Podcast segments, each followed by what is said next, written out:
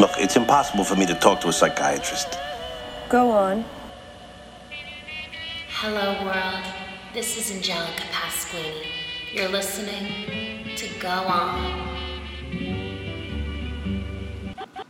Hi, everyone. It's a hot July night. The sun is down, okay? The rain just started. Just a few oh, there was lightning just now, okay? The the trees are going crazy. There it is. Okay, so this this I saw this all starting and I said, "Let me get my mic." I set it up real quick. Set it up right quick in the apartment. Rain is starting and I said, with this release and this break of the heat and this moment, I, I, I will sit in front of the mic and I'm back. All right, I'm putting out a new episode with this storm, and I'm and I'm and I'm here imperfectly. So the rain is now just starting. It's pretty steady. It's been very very hot. It's uh, July. What is it? Is it the sixth? July 6th, 2021. So I moved to Manhattan. I'm in the East Village, right by the Lower East Side, kind of right in between. And um, I I basically I found a spot. I found a little studio, and the woman who owns this place is really cool. And um, when we met, there was this, you know crazy deal. I'm like, oh my God. She's like, oh my God. You know, we met, we hang out for two hours. She's she's cool. During the time we were talking, there was like her phone kept ringing because there was like all these people who wanted the place because she posted it on this thing called um, the listings project, and she said, "Call my phone." You know that was in the post. Call me. So of course I did. Okay, rain's picking up. Beautiful. So anyway, so she's like, call me. I have this East Village studio. So I, I, am like, all right, I'm gonna call. We talk on the phone. We, anyway, I come here. I, I meet her, and we just hung out for like two hours. She read my tarot card. That was cool. And um, we hung out on the roof. So it was kind of one of those magic things. So I said, yeah, let's do this. You know. So I've been here for a month, and it's been a really very, very beautiful thing because when I first moved to New York, I was in Manhattan and I always wanted to come back. And I've just been having a lot of feelings about when I first came here at 18. I'm 32 now, I'll be 33 at the end of this month. And I've just been thinking about that time a lot. As an 18 year old cashier at Whole Foods Market, Chelsea, I love to once in a while silently throw food into people's bags without charging them, especially vegetables, which are kind of just no one's right to charge for, in my opinion. It was one of my life's greatest pleasures. In such a lowly position, I was a Robin Hood figure. I was like an altruistic mob boss, you know? I'll look at people with my eyes, I'd say, take the food and go. Just take the food and go. I was an unassuming anarchist, you know? I had like a rhinestone bebe shirt from the Paramus Park Mall. I was new to New York. I owed so much money for my education. I think it was a way for me to feel powerful, you know? I met a guy there. His name was Rick. He spoke to me in Spanish, which I did not understand. He stocked fruits and vegetables on a different schedule than when I would work. I was there in the morning. I'd be there before school, and the people that would line up, like all the hottest people had the same food in their baskets, and um, they would all line up to be like the first people in there at 7 a.m. Hot people wake up early, hot people eat acai bowls, hot people have Greek yogurt. I could see a hot person coming to my register, little basket, and I knew what was in the basket. Always the same. You know, grains and seeds. It's not rocket science. If you want to be sexy, just you got to buy grains and seeds.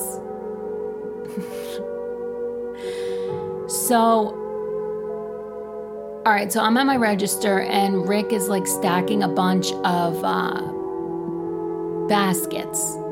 He starts speaking to me in Spanish, and I'm like, I don't understand. I, I actually took Latin in high school. Cut to me in high school, actually, only six months earlier. we started talking in English. We fell for each other. We had a, we had a similar sense of humor. And we were so different. Like, I remember one time on the train, he sincerely, like, he shared his earbuds with me and he, like, sincerely played me R. Kelly in a really genuine way, like, you know, to show his feelings for me. And I was like, I just, I'm, I'm, can do this, but it's not easy for me, you know? My ass was listening to, like, you know, Velvet Underground. I remember showing up at work. I had this little skateboard I could barely use. He's like, that's cool. he had a tattoo on his stomach. It said MOB, which stood, of course, for money over bitches. I was like, oh, that's cool. the whole thing made no sense. But we were attracted to each other, so it was fun. And it was kind of refreshing to be with someone that made no sense where and it wasn't a fight or a problem because um it was never gonna make sense, you know. So before we met, he had went into a coma because of a drag racing accident. And he was showing me the pictures of him in a coma. It was like a lot of pictures. And I'm thinking, who the hell took all these pictures, you know? So eventually, I would take the Ford train to the Dyckman stop in the Bronx to hang out with him, and I met his mom. She was cool. She had like, she really loved curtains, so her curtains would like always be different. Like, she would change the curtains all the time. I remember they were like yellow and a bright fuchsia pink. Like, she was really into like swapping them out, and I just loved that. so, anyway, one time we're sitting at the kitchen table and she's like, I knew he was going to come out of the coma. And I knew I had to take the pictures of him because I wanted him to see them when he woke up. Even though everyone told me he wasn't going to wake up, I knew he would. And I wanted him to never drag race again. So I want him to see the pictures. So after he had gotten out of the coma and woke up, Sleeping Beauty, he had to learn how to walk and talk again. And he had trouble reading, which he was able to really hide well. I mean, you don't really have to read in front of people, it's a very easy thing to avoid, you know? So one time we were scheduled to work customer service together, which was really fun because there were two registers that were separate from everyone else. And because we were hooking up, we didn't speak at all at work, which is always a telltale sign. If two people don't talk at all at work, they're fucking. No. well, chances are higher. Either they're enemies or they're lovers. And you know what? Baby, you know that's a fine line. So we, you know, we're we're we're basically acting as if the other one isn't even there. And um this like supervisor gave him a piece of paper and something that he had to read over the loudspeaker. And he's like trying to do it. And I could feel this panic happening. So I just like walked over, took the piece of paper, held the receiver in my hand, and just read it over the loudspeaker. And then I hung it up and we just never talked about it. As time went on, his way of trying to get closer to me was to be like kind of controlling. And I was so young that and I was so free and independent and and inspired and in so many ways that I was just like a complete and total turn off, shut down, walk away, don't look back, absolutely not, no. and that's basically what I said to him. Like, I remember one morning he got up to take a shower and he's like, You should make the bed. And I'm like,